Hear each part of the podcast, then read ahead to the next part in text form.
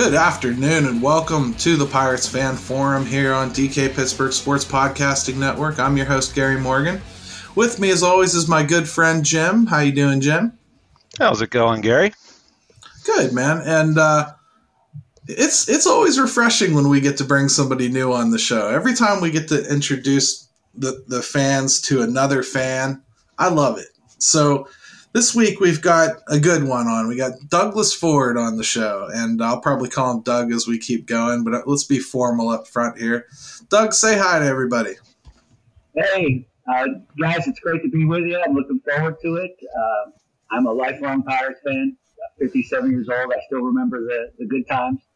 Um, and I can't let it go. So I, I, keep hoping it's coming back. So hopefully uh, we can discuss some of that, and, and hopefully it is coming back. And Jim and I will try real hard to tramp down our uh, our jealousy over having watched winning baseball. And yep. I think uh, the first thing we have to touch on. I mean, is there anything to talk about, guys? Let's be blunt. Is there anything to talk about? Nah, I think some stuff happened this on. week. yeah, I mean, Let's. You know, Everybody, thanks for stopping by. January. Yeah, so. so, I mean, the first thing we have to touch on uh, Jacob Stallings. It was by far the most emotional topic this week, period. There was just absolutely nothing that felt good about it. And, you know, even if you, even if you liked the return, it, it hurt. So I guess, Jim, I'll start with you. Where did you come down on the on the Jacob Stallings thing? And I have to start with you because you've been the one repressing your feelings and, and thoughts on this subject waiting for this show. I couldn't even get you to squeak anything out to me the other day when we were talking. No, you know, I was still mulling it over. Um, that's one advantage of no longer doing any writing is that I just kind of get to sit on it and think about it and let it marinate and um, wait for. I was the, not so fortunate. Yeah, I know, I know, and neither were some other people. So, um, you know, it's one of those things where it it it at first seemed like just a real mystery to me. trying to, you know, really f- figure out why. And, you know, I would, I, the thing I kept coming back to is, you know, what would the motivation be for Cherington and the Pirates? And it wasn't money. Uh, you know that wasn't the issue. I know. I know some people want to go there. It's not that. It's not the player. They probably love Jacob Stallings. I mean, everybody seems to. It wasn't his abilities. It wasn't that. So, what motivates them? Well, you know, we've been talking so long on these podcasts, Gary, about the pitching. Yep. And they need more arms. They can't just sit around and wait for arms. So they had they're trying to man to me they're trying to manufacture some of that with the few pieces they have left and trying to get that a little bit more up to snuff. And that's where i think it comes down is it was in a perfect world they probably would have loved to have kept jacob stallings. At the end of the day they still need some arms. They can't sit and wait, wait around any longer. That's what i think it comes down to. Everybody tends to overcomplicate it. That's where I was at with it. Right. They did get two arms back. They got Kyle Nicolas. You know, he's a prospect, prospect, legit. I mean, he has work to do. He has two pitches. One of them's pretty electric. Problem is, he he can't hit where he wants to hit. I mean, he he's got really awful control, and he needs to work on a third pitch. And you know, most people are saying he's profiling as a, as a bullpen arm, which isn't the worst thing in the world. The world needs those as well. But Zach Thompson is really the guy this year that, that's going to get added to the rotation and everything. So, Doug, I guess my argument really is everything Jim said is true. They need pitching. But we as Pirate fans often, we pretend that that's the only way they could get it is to go out and trade for these guys. A 28 year old guy that just decided to bloom last year. why not just go out and buy a guy, right?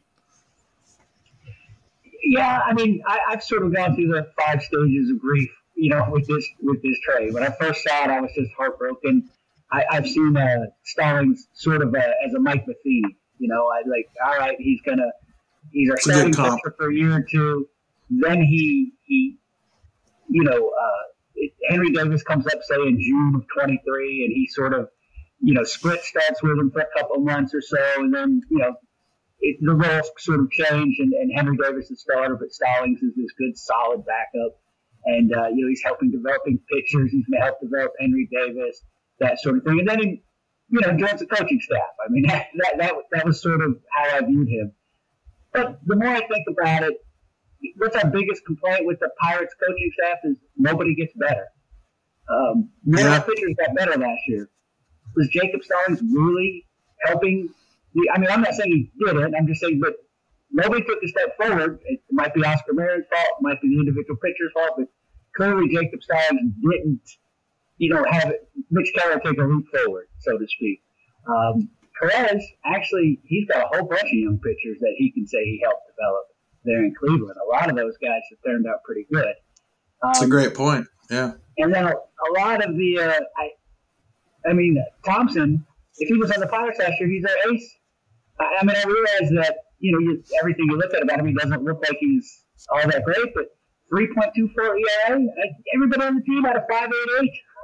you know? No, his, and the, Zach the thing is, the thing is, is FIP is is almost the same, which means he Yeah, didn't luck into those numbers. Right, That's it's, it's not great. luck or aberration. It, it, I mean, that's what he was. He was a 3.24 ERA pitcher, and man, we could use that. I, I, is it sustainable? Was it first time around the league? That sort of thing. I don't know, but I mean, again, he, would- he last year he'd have been far and away our best pitcher. You know, I mean, I Doug. First, it's refreshing as hell to hear somebody your age embrace some of these advanced stats. It's right. super- yeah, that's super what I was awesome. sitting there. Kind of And- threw me off a little. I, I and I also think uh, a lot of people, you know, especially the older generation, me and me included, I'm borderline on this, and I'm pretty sure Jim is too. Look at that win loss at three and seven, and they go, "Oh, he stinks." Right? yeah, I mean, come on. We, could have a guy with an ERA. We could have, a, you know, Degrom, and he might be three and seven on. you know, we don't score runs. You know, That's true, that's how well you true. If we don't score runs, so no, no. I, yeah, I embrace the analytics. Um, to me, it's not either or. It, which, of course, the analytics tell a lot of interesting stuff. Now, does he do it in a game situation? Does he do it in a high pressure situation? These are other things that factor in. But to me, it's another tool, and I laugh at the guys that that you know sort of mock. Oh, analytics suck. 6'4", 250 pounds. That's an analytic, right? you know, there's, I mean, there's all these different things. Uh, you know, we, analytics in, in baseball in particular, but in you know in sports as a whole. You know, in football, we're measuring a quarterback's hand size. You know what I'm saying? But oh, I don't like advanced analy- analytics. I mean, come on. These numbers are there, trends. You know, pitching into the shift, all that sort of stuff. I love that. That makes sense to me. If you know, Well, Jim, I- here. Jim, I just learned something. I realized I didn't realize I was supposed to be six four to weigh two fifty, now I'm, I'm I'm a little bit I'm a little bit taken aback by that. But You, you still Uh, got time, Gary. But let's talk about a li- another angle on Jacob Stallings because you know he, Doug touched on it a little bit. The the pitching uh, and helping the pitchers is something that a lot of people have attributed to Jake, and and I think it, it's it's been a fair assessment that that he's made some people a little more comfortable. But I I personally uh, I wrote the other day you have to reach all the way back to 2019 to really see that.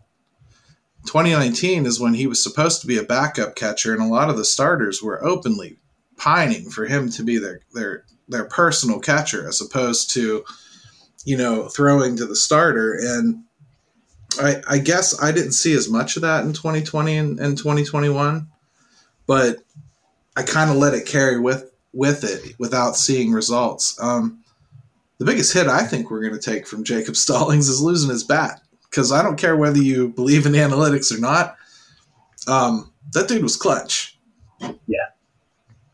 What do you think Jim I, let me just touch on too. Like I, I think you made a it's an interesting point about the narrative of whether he was, um, you know, helping the the pitching staff as much as kind of it was made out to be.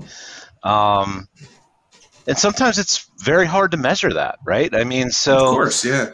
Um, there are some things you can point to that um, might indicate it, but w- we might have gotten a little carried away with that, and you know that's not all his fault either, because sometimes it comes down to his, you know, talent tends to to to speak the most in volume about how things are going to go, and um, I mean, my mom's going to get this probably more than anybody else, but you can't turn a Hydrox into an Oreo.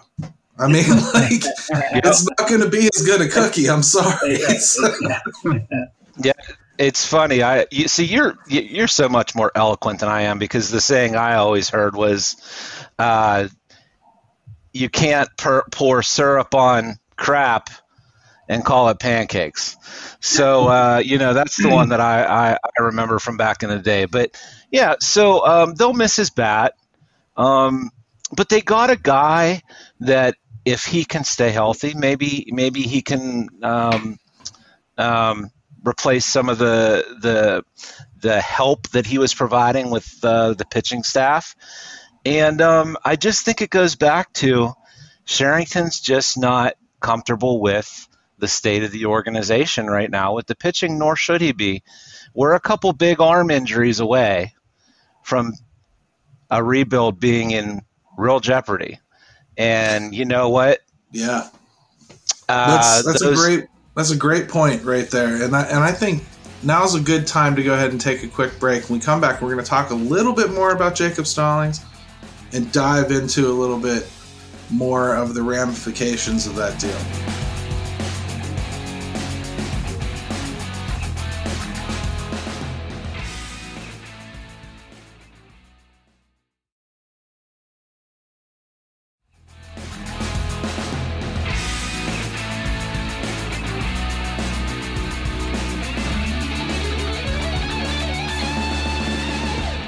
All right, and we are back to the Pirates Fan Forum here on DK Pittsburgh Sports Podcasting Network.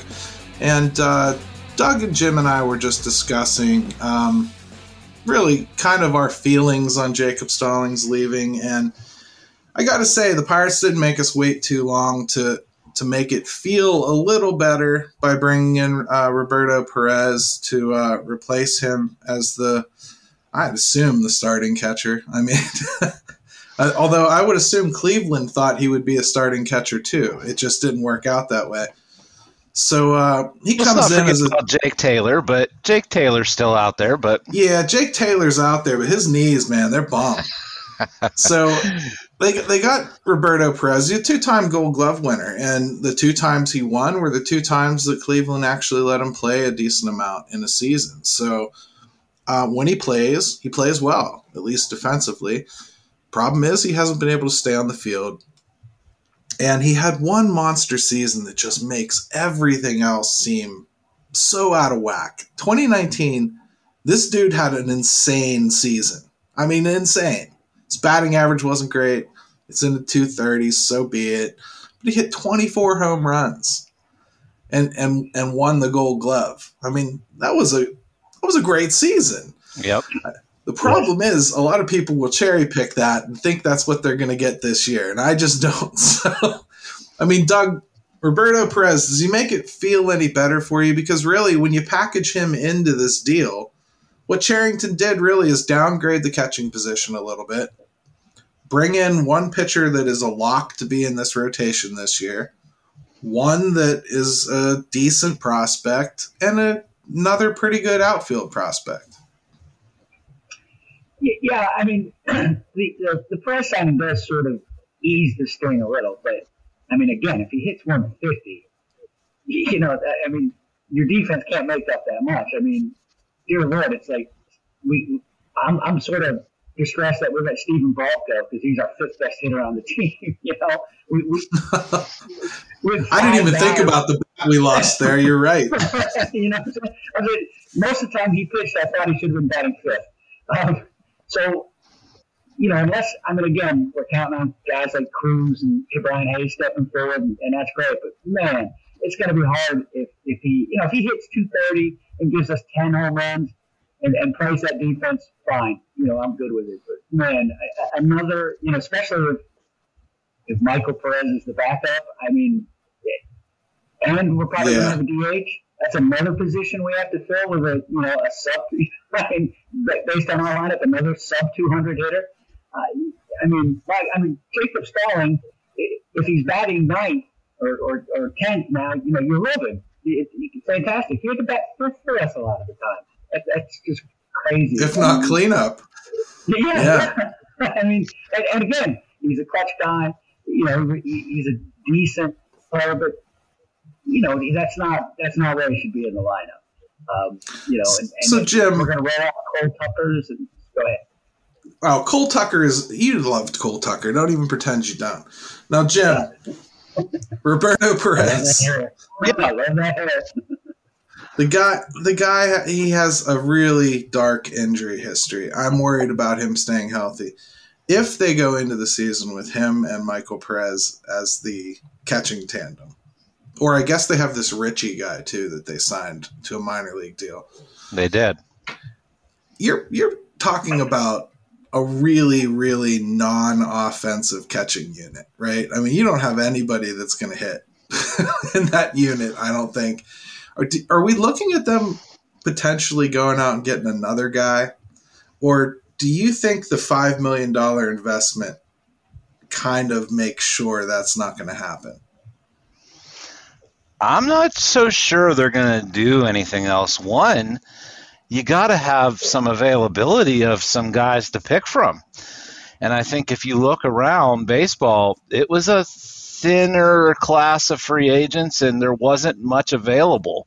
Yeah. So, um, you know, that's why Stallings probably did get a little bit of interest from teams, aside from the fact that he is a very, very good defensive catcher.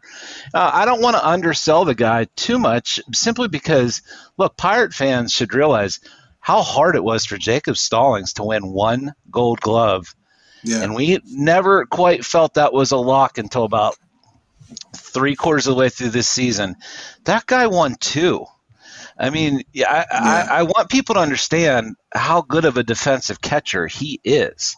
So, um, you know, I think one of the interesting questions is is do are we are we as fans do we overvalue things like leadership and players helping other players develop when it really comes down to is yeah those are nice things and teams will take it. But if there's other things that need accomplished that's not going to stop anybody from getting moved. I right. mean do we do we overvalue that? I think maybe we do I, I think you're probably right, but I I think uh,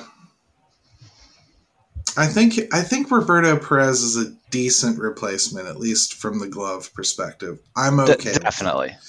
I am a little worried about um, his injury history, though. I I think there's there's a good chance that we're going to wind up with Michael Perez playing about 110 games this year, and it's a and big. I, I got to be honest. I don't know. I could deal. I don't know if I could deal with it. it's a big risk. I mean, they are really just from a positional availability. It's not going to kill them. You know, I mean, I think we know what they're going to be wins and losses. It's not going to kill them in that regard. But just from a day in and day out perspective, if they have to deal with him being hurt for half the season or something like that, yeah, it's going to be rough. I mean, you better get used to a lot of seven, eight, nine again in that order where there's just no chance of anything good happening at the plate. I mean, so let's talk. Let's talk about what this trade has done to the rotation, along with some other moves they've made. Because I think, I think the rotation probably got a little better. I really do. I, Zach Thompson, for for what it's worth, I think showed some some potential last year. Twenty eight years old, late bloomer. Um, I'm not sold on him being a future piece or anything, but I do think he can come in here and play pretty well for us. Um, they got rid of Steven Brault. They got rid of Chad Kuhl. Um, I was a little surprised about Steven Brault. Chad Kuhl, um, really, Jim, kind of went exactly as we thought it would. He didn't want to be in the bullpen. Ben Cherington wanted him in the bullpen. I mean, he directly said it in his press conference yesterday. That was Yeah. why Chad wanted to start. We wanted to give him an opportunity to go start because it wasn't going to be here. So that rotation right now, you're looking at like Quintana and Thompson, which, you know, hey, one's a question mark. Maybe he comes back and does something good. Maybe he doesn't. Worst case scenario, he's Trevor Cahill from the left side. Um, Zach Thompson, what? Mitch Keller, right? Brubaker, probably. Bryce, Bryce Wilson. Wilson. Yep. Bryce Wilson. yeah. There's your five, right? That's think, all right. That sounds better than last year already. I think off the top of your head, yeah. I mean, that's where you would start with things. Then you've got other guys like um, you still got Dillon Peters that I'm sure that probably could get a look. Um, who else Will am I missing, man? Yeah, Will uh, Wil Crowe.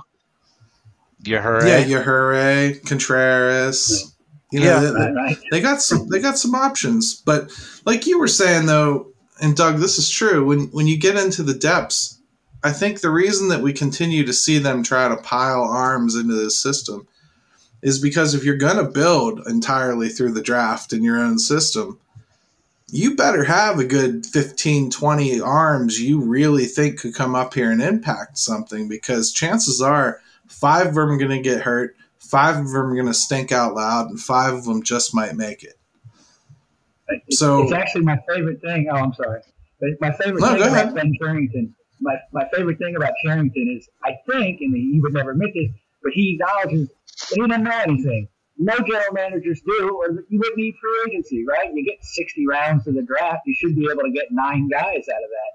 So he's he, so now he's got you know 20 middle, infielders and 15 outfielders, and you know now, like I said, we've got 10, 11 pitchers. You're right. There's going to be injuries. There's going to be just guys that can't do it. Um, you know, just don't take to the coaching, whatever, and you just you just need bodies. And you know, we, we might think it's going to be Oneil Cruz, but it might be Cole Tucker. You, you, you don't know at this point. You know, we're all excited about Lorenzo Contreras, and it might be Zach, Zach Thompson, the one that takes the big step forward. There, there's there's no predicting. We, we you know we love to say, oh, this guy's got a future value of 70, and you know, he's on this track. you know, I, I, I you know, you guys remember Chad Hermansen, I'm sure. Uh, you know, do. water. Yep. Two years of AAA with 30 home runs. We didn't rush him. We didn't do. He couldn't break 200. Couldn't hit a curveball. Um, so uh, you know, Peralta, I'll tell you what, though. Chad Hermansen, something they did to him um, as soon as they brought him up to the majors, the hitting coach in in the majors decided to change his swing. Like day one, yeah, and he never got right again. Right. He could never get it out of his head what what they had done to him, and it destroyed his career. Right.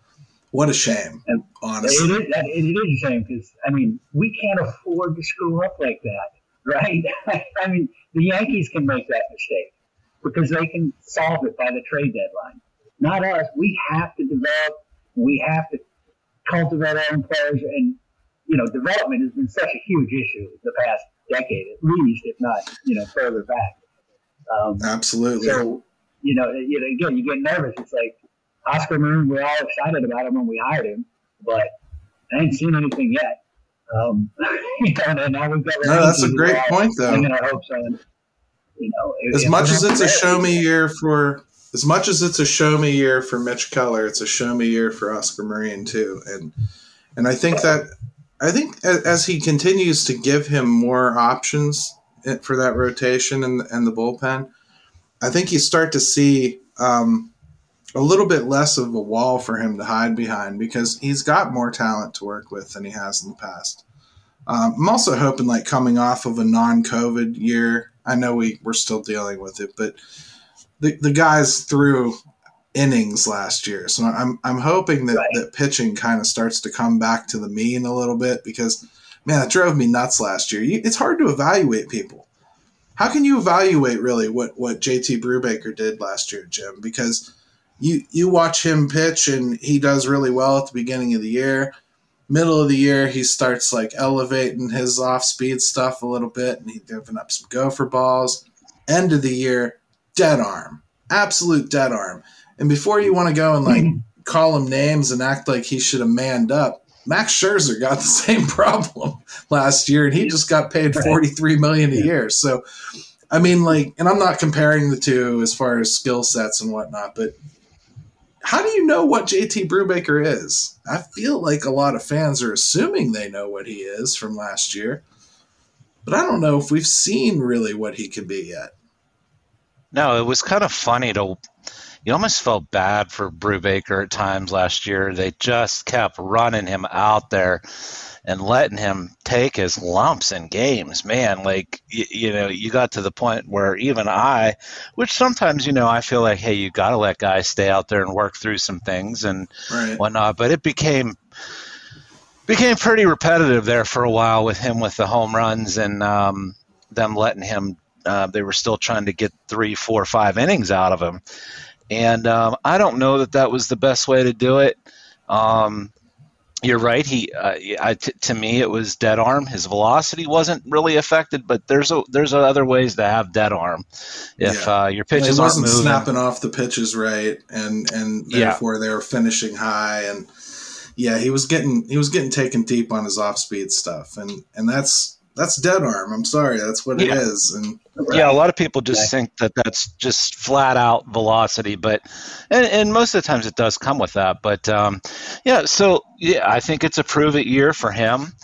I think they've look maybe they're just t- to the point where they know right now they don't have a lot of standout guys, so they're going to add um, as many guys into the mix as possible and see how many uh, stand out during spring training and go from there. And who knows, maybe yeah. maybe we see a ten man starting rotation by the time it's all all said and done. Yeah, or or maybe we see some guys finally mature. You know, Bryce Will. If you think about it, they've got a collection of pitchers in this rotation right now. You got Quintana, who he's been injured.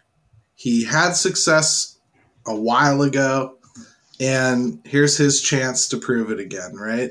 Got to imagine he's got about as short a leash as Trevor Cahill did last year.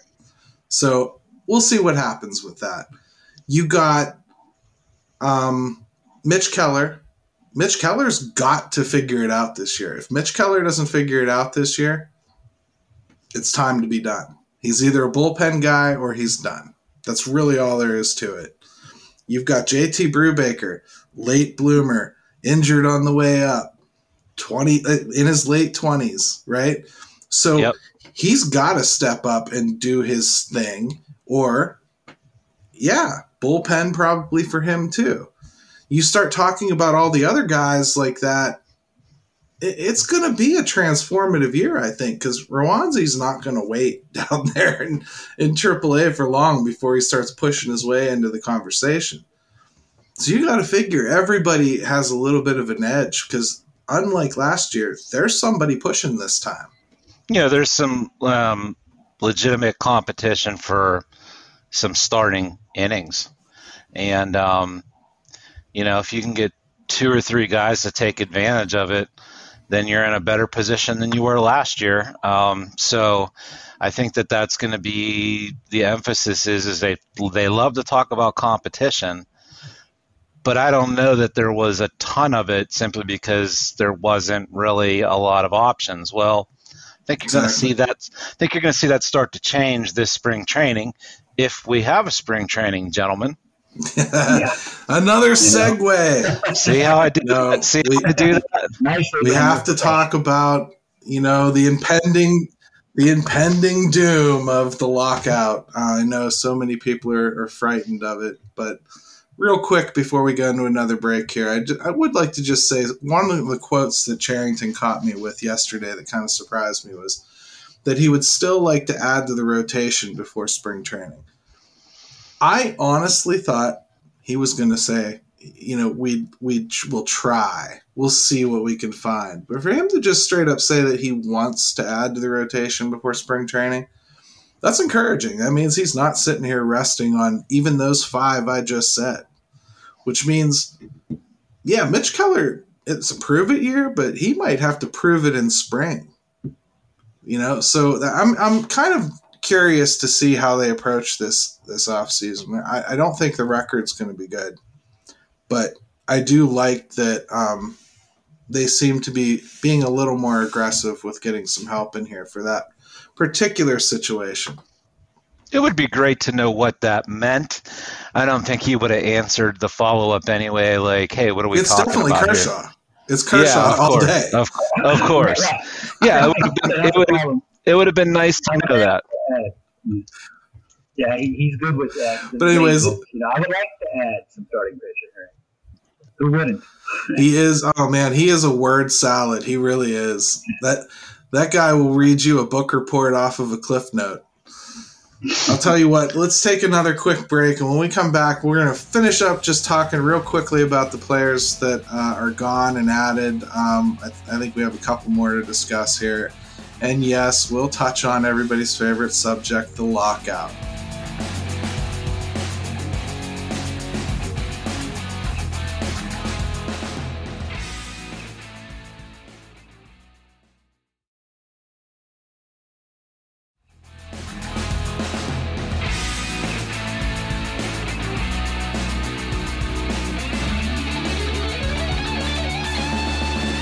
All right, and we are back to the Pirates fan forum, and you know we have a few more players we have to touch on because this was such a busy week. And one of the one of the first guys I wanted to touch on was I was a little surprised they cut Colin Moran, and I know that they signed Yoshi Tsutsugo, so I guess it's kind of a wash. Makes me feel like Ben Cherington either doesn't really think the DH is coming, or didn't think Colin Moran was good enough to be a DH, even if it did which I can kind of buy because I, have talked about this before, Doug.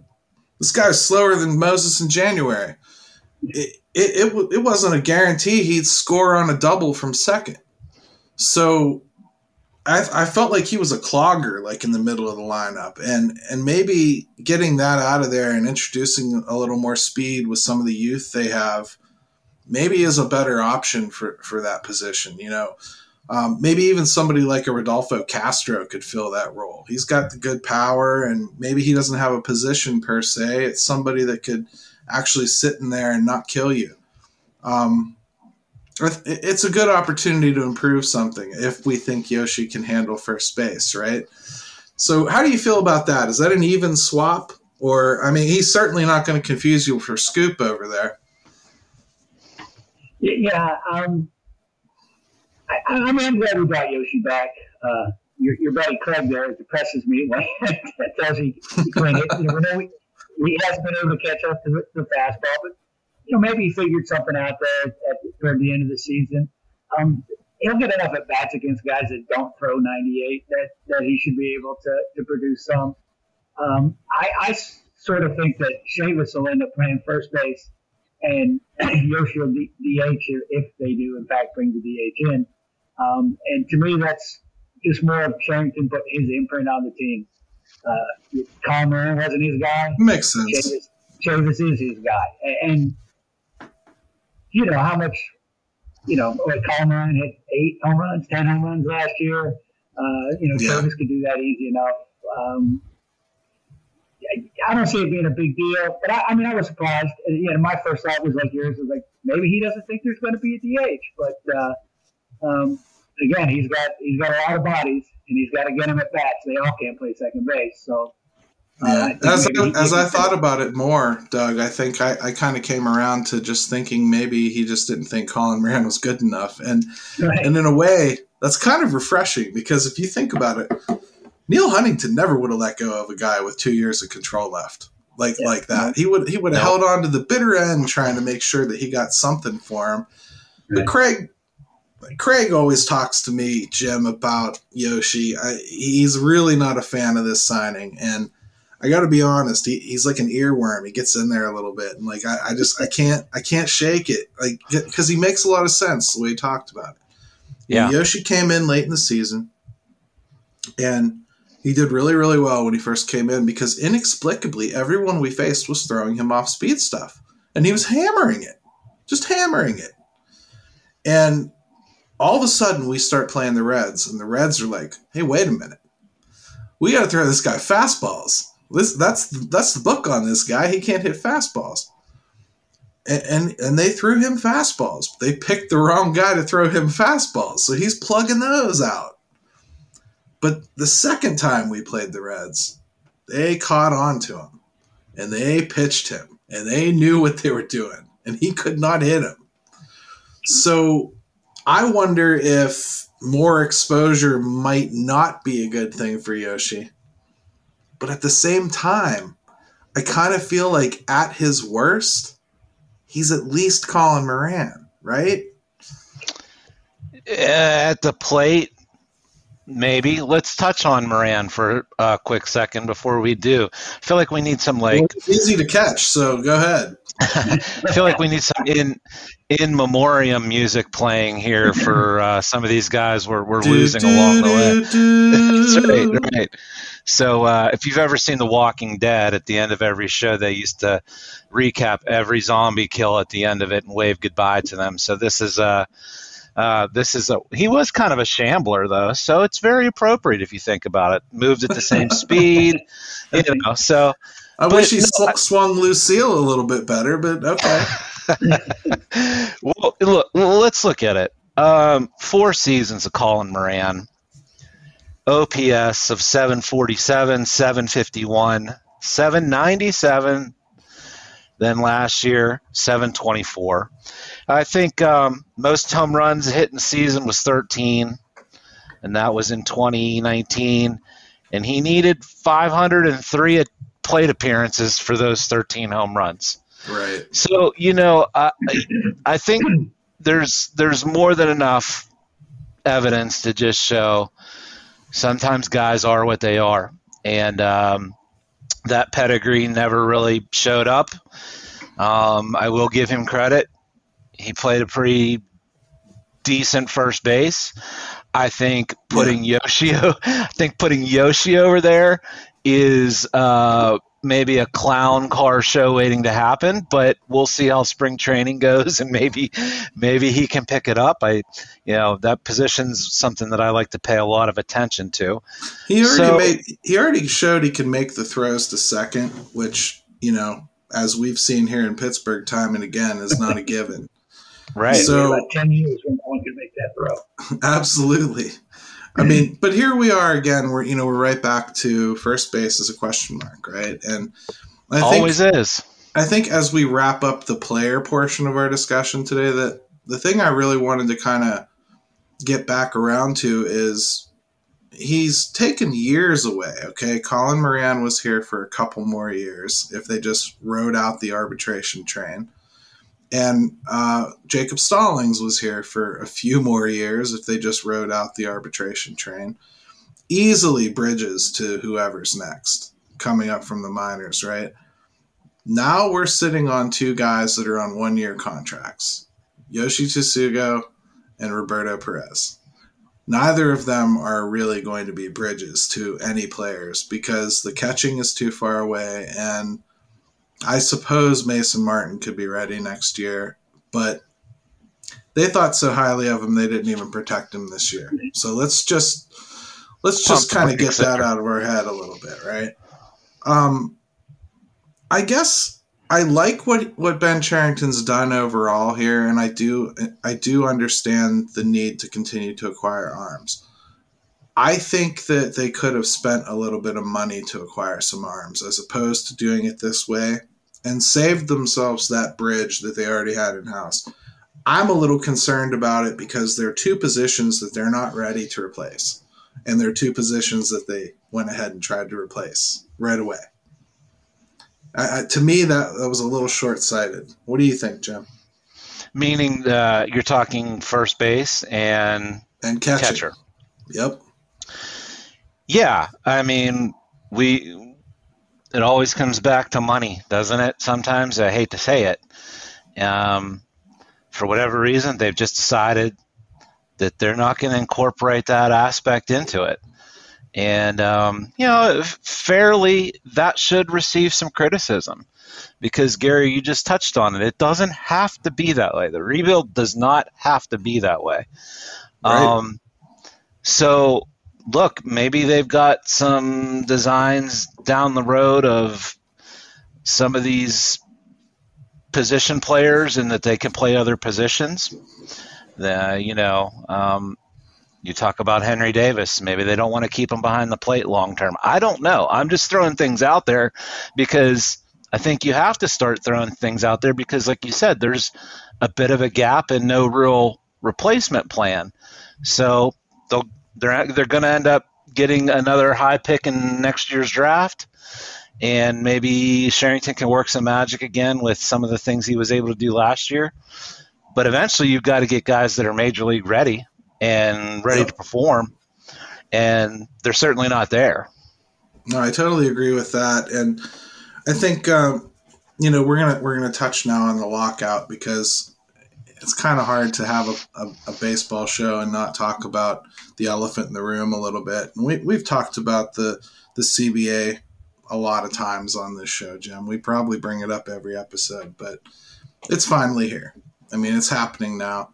Um, I thought it was funny that people were talking about it like it was some surprise boogeyman jumping out of the closet the other day. It's more like standing in Iceland and worrying that a glacier is going to hit you than, than anything. We knew it's been coming for a year and a half now. It's it's not a surprise. It it was coming all along. It was always going to be a lockout because if it wasn't, it was going to be an embarrassing strike. So it's definitely was coming. Here it is. We can hope they fix the game, but man, it's nothing to fear. It's just nothing to fear. I see people losing their minds, and I I talked about this uh, with you guys off the air a little bit, but I think we've had about eight shutdowns of either a lockdown or a strike. It, it, the game comes back. We only really lost one major portion of baseball, and that was in '94. And you know, Doug, as you said earlier, the, the, owners didn't get what they wanted out of that, right? Right. I mean, that's that's the problem. I'm not afraid of missing games. We, we, we missed almost all of 2020. Um, but what I'm afraid yep. of is missing a bunch of games and coming back to the same circumstance. That you know, Max Scherzer will make more than our entire roster, and you know, we're not not going to make any progress. Anything that's going to make things a little more competitive. And you know, the Pirates are the wrong team to, to, to lead that charge, right? I mean, we need oh yeah, Tampa Bay and Oakland. Tampa Bay and Oakland are the ones that need to Milwaukee um, because at least they're trying. They, they, you know, they're, they're, and they're signing guys. They're doing different stuff. Miami. Um, so, you know, I hope that they can inspire, you know, the, the larger markets and the things that Steinbrenner said sounded good. Um, you know, Manfred actually said the word salary cap. So, you know, so you know, hopefully they, they, they come back with something. They're not going to get everything. It's not, you know, it's not going to be the best deal, but they've got to get something. They, have got to get something that, that makes things a little more even. I, I don't, I don't care if the Pirates, uh, you know, they're never going to spend 200 million on the payroll, but 80 would be nice. Right? 80 gives us a, you know, I, I'm not, I'm not expecting this huge watershed moment. It's just a little help. You know? Mar- marginal improvement is what you're saying. I, I completely right. agree with you there. I think that's that's an expectation we can manage. But but Jim, when you look at the at the CBA, you see people online. They're they're losing their minds. I, I already watched people have all out brawls today on on social media about billionaires yeah. versus millionaires. And what I really love what I really love more than anything else, and this is this is the uh, the untrained psychotherapist in me. I absolutely love watching this on social media, and you and I, you and I love getting into this in our in our uh, text messages, Jim, stuff like this. I love watching people completely conflict themselves politically by by jumping on a wrong track with this CBA negotiation because they want rich people to pay for everything and yet they can't they can't wrap their head around how what they're saying about the CBA is the exact opposite of what they've been preaching for for months and months. I love it. I absolutely funny. love it. It's funny how that works, huh? It really is. I love it so much, though. Um, it's not really billionaires versus millionaires. It's and as I always say, it's it's really four sides involved here. There's the small markets, the big markets, the regular players, and the superstar players. And when when they all when all their goals align, I think we'll see some some good things. But well, they, like Doug said, if they don't come back with any changes, what was this all about, right? And it's and it's the reason why they wasted no time instituting the lockout today so quickly. They're trying to give as much time as possible so as little bit of time is missed when it really starts to matter. It's the only way things get done is when you start putting firm deadlines on things yeah. and tr- you know trying to get something done. So um, it sounds bad uh, if we're two months down the road and we're still having the same exact conversation, well, yeah, that that's a little different. But just judging from what I'm seeing and the common sense behind it, I don't think either of these two sides want to miss any games and they don't want to miss any revenue. and They don't want to miss any earnings. I, I just don't think they, they want to. So um, we've we've all been through the '94 season. I know a lot of people that are younger may not have been, or that may not be old enough to remember it. And um, yeah, so look, it's early. They've got time. The rhetoric is going to be off the charts. It already started today, and um, there'll be very much some ups and downs. There'll be some sometimes where I'm going to get really irritated by some of the stuff I'm reading. But uh, I hope it's stuff I, am writing that you're that you're irritated by. I will I will say I've just been a little bit surprised on the player side of things. Just kind of a little bit of the disregard for the for some of the things, the health of the game, and who's getting what and when. I, it surprised me a little, but hey, the only thing I've been taken by surprise, really, so far was the players um, wanting less revenue sharing. That didn't really make any sense to me at all. What, what? First of all, why would they care? Like, why would they care about that at all? That makes yeah. no sense whatsoever. Why they would feel that way. And uh, I mean, I, I guess the the the theory would be like, well, if, if the Dodgers and Yankees aren't paying revenue sharing, well, they'll be able to give us more money, right? So, I mean, to me, that's almost as good as an admission that you think there's only a few teams that can really afford to do this. So, let's just leave it as it is, right? Let's never try to fix it. Um, yeah, I mean that's fine to a point, but they can't all play for the Dodgers and Yankees. you know that that helps four or five guys each year, maybe gets a, a better contract, you know, for each team. But you know, the Yankees have to play Kansas City. They have to play Baltimore, and, and don't they need players yeah. too? And if you know if they're if they're getting everybody on minimum contracts, that, that well, doesn't help the players. That helps. You know, like I said, that helps. It's great for Gerrit Cole and Zach Scherzer or Max Scherzer, but it's, it's not it's not great for Jacob Stallings and uh, you know Kevin Newman. Right. But see, here's something interesting, and we, I, we don't want to get too much in the weeds about it, but uh, I, I read something, and this is the mentality of the players, um, is that they believe that rising waters raise all boats. In other words, and I don't know if I said that term right, but that okay, great, you'll pay all those guys there in those big markets, and that will affect the next level of players and um, raise their salaries in regard to it, and they're just not going to see things any other way. So that is literally how they view it, and um, that's tough to uh, break through that line of thinking. So we'll see, but that's legitimately that clicked with me today when I read that. And I'll also say it's a lockout this time, which as opposed to a strike, which is means the owners are really the ones controlling this, and they should be because they're the ones that are trying to get big changes to take place. But the last time that they really grew a pair and tried to go for a cap back in 94, the government stepped in the way and stopped them and sent them back to the old CBA and put them back to work, both sides. So I guess what I would like to see this time is if, if the owners step up, I think there's precedent from other leagues that th- this is not wrong to pursue something like that. So if they do decide these players are being really, really insane, let's just go for it. I don't want anybody getting in the way. Get the cap done. I think the government probably will stay out of it this time. I do believe that's that's a lesson learned there. I, I don't I don't see the same avenue shutting it down this time.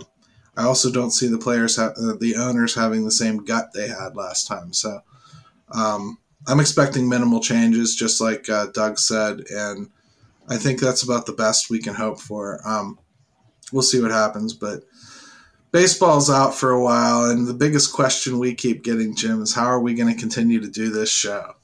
Ah, easy. It's super easy. easy, right? I mean, this team's been around since the 1800s. There's topics galore. I could probably spend an entire show just talking about Willie Stargell if I want to. Sure, I didn't see him, but some, I can always have somebody like Doug on who did, and then yeah, we'll talk and talk and talk. My dog's yeah. name is Stargell. Wow, there you go. So, uh, Jim, any parting shots from you today, sir? No, I would just uh, encourage people to, um, you know, take this thing one day at a time. Let's see where it ends up. Um, like I said, there's going to be some ups and downs, some things that are going to get us all riled up, and it'll make uh, social media very interesting. Um, but uh, they've got two, three months to get it all hammered out. And let's just hope, as Pirate fans, anything comes of it that benefits the Pirates you have to take as a win because um, I don't know that uh, we can sit here and just uh, wish for the stars. I totally agree. How about you, Mr. Doug? Long suffering fan you are. Yeah, long suffering. That's really yeah. I'm a. Uh, it's been a while, but uh, I still have hope. I, I, I I agree with Jim. I don't think the owners or the players want to miss too much time. So deadlines make deals. Hopefully they'll get something done. Hopefully there'll be some, as you said, marginal improvement. That we'll have Pirate baseball back in the spring, and uh, you know we'll have five or six guys break through. so. If not, I'm going to be watching an awful lot of minor league baseball, and I'm really excited about that because I do enjoy that as well. Um, my parting shot really would be don't be afraid, everybody. Honestly, God. And it's going to start looking a lot worse before it looks better. In fact, I would imagine sometime in in January, it's going to look like um, they're about to um, completely destroy the game and and set everything back, and we're going to have scab players and all. You know, don't worry about it. Nobody wants to lose baseball. Neither do the people that are making millions and millions of dollars by putting on games they want to make money too. The players know they can't go to any other league in the world and make the kind of money they're making. The owners know that if they don't allow the players to make money, then they can't make any money. It, these aren't stupid people. They didn't make money or become successful athletes because they're idiots. They'll figure things out, they'll come together. And just like in daily life and social media, there are extremes on both sides. I highly encourage you to ignore them and stick to what is coming, which is baseball at some point. And we're going to be here the whole time because we don't really care. And we're probably going to make fun of both of them equally because we dislike both of them equally at times. So I think it's going to be a lot of fun, actually. Ain't that the truth? Yeah, maybe yeah, we'll do yeah. some fun top tens, Jim. Right? I, you know, I'm cheering for Bob Nutting. Are you kidding me? Anyways, uh, hey, it was a good episode, everybody, and I really appreciate the time. Um, listen to all the shows on the DK Pittsburgh Sports Podcasting Network. They're all good, um, especially podcasts on Fifth. I want to give a special shout out to this week. I really, really think that show has matured, and they they had a, a killer show yesterday. I, check it out if you get an opportunity. Um, they had the Wheeling head coach on. I really really enjoyed it. Um, it was a good good 45 minutes of, of hockey talk. So if you really like that and a different perspective on hockey that's not just X's and O's, I highly recommend you check it out. Good stuff. Um, without further ado, I'd say let's toss it over to our good buddy Ben.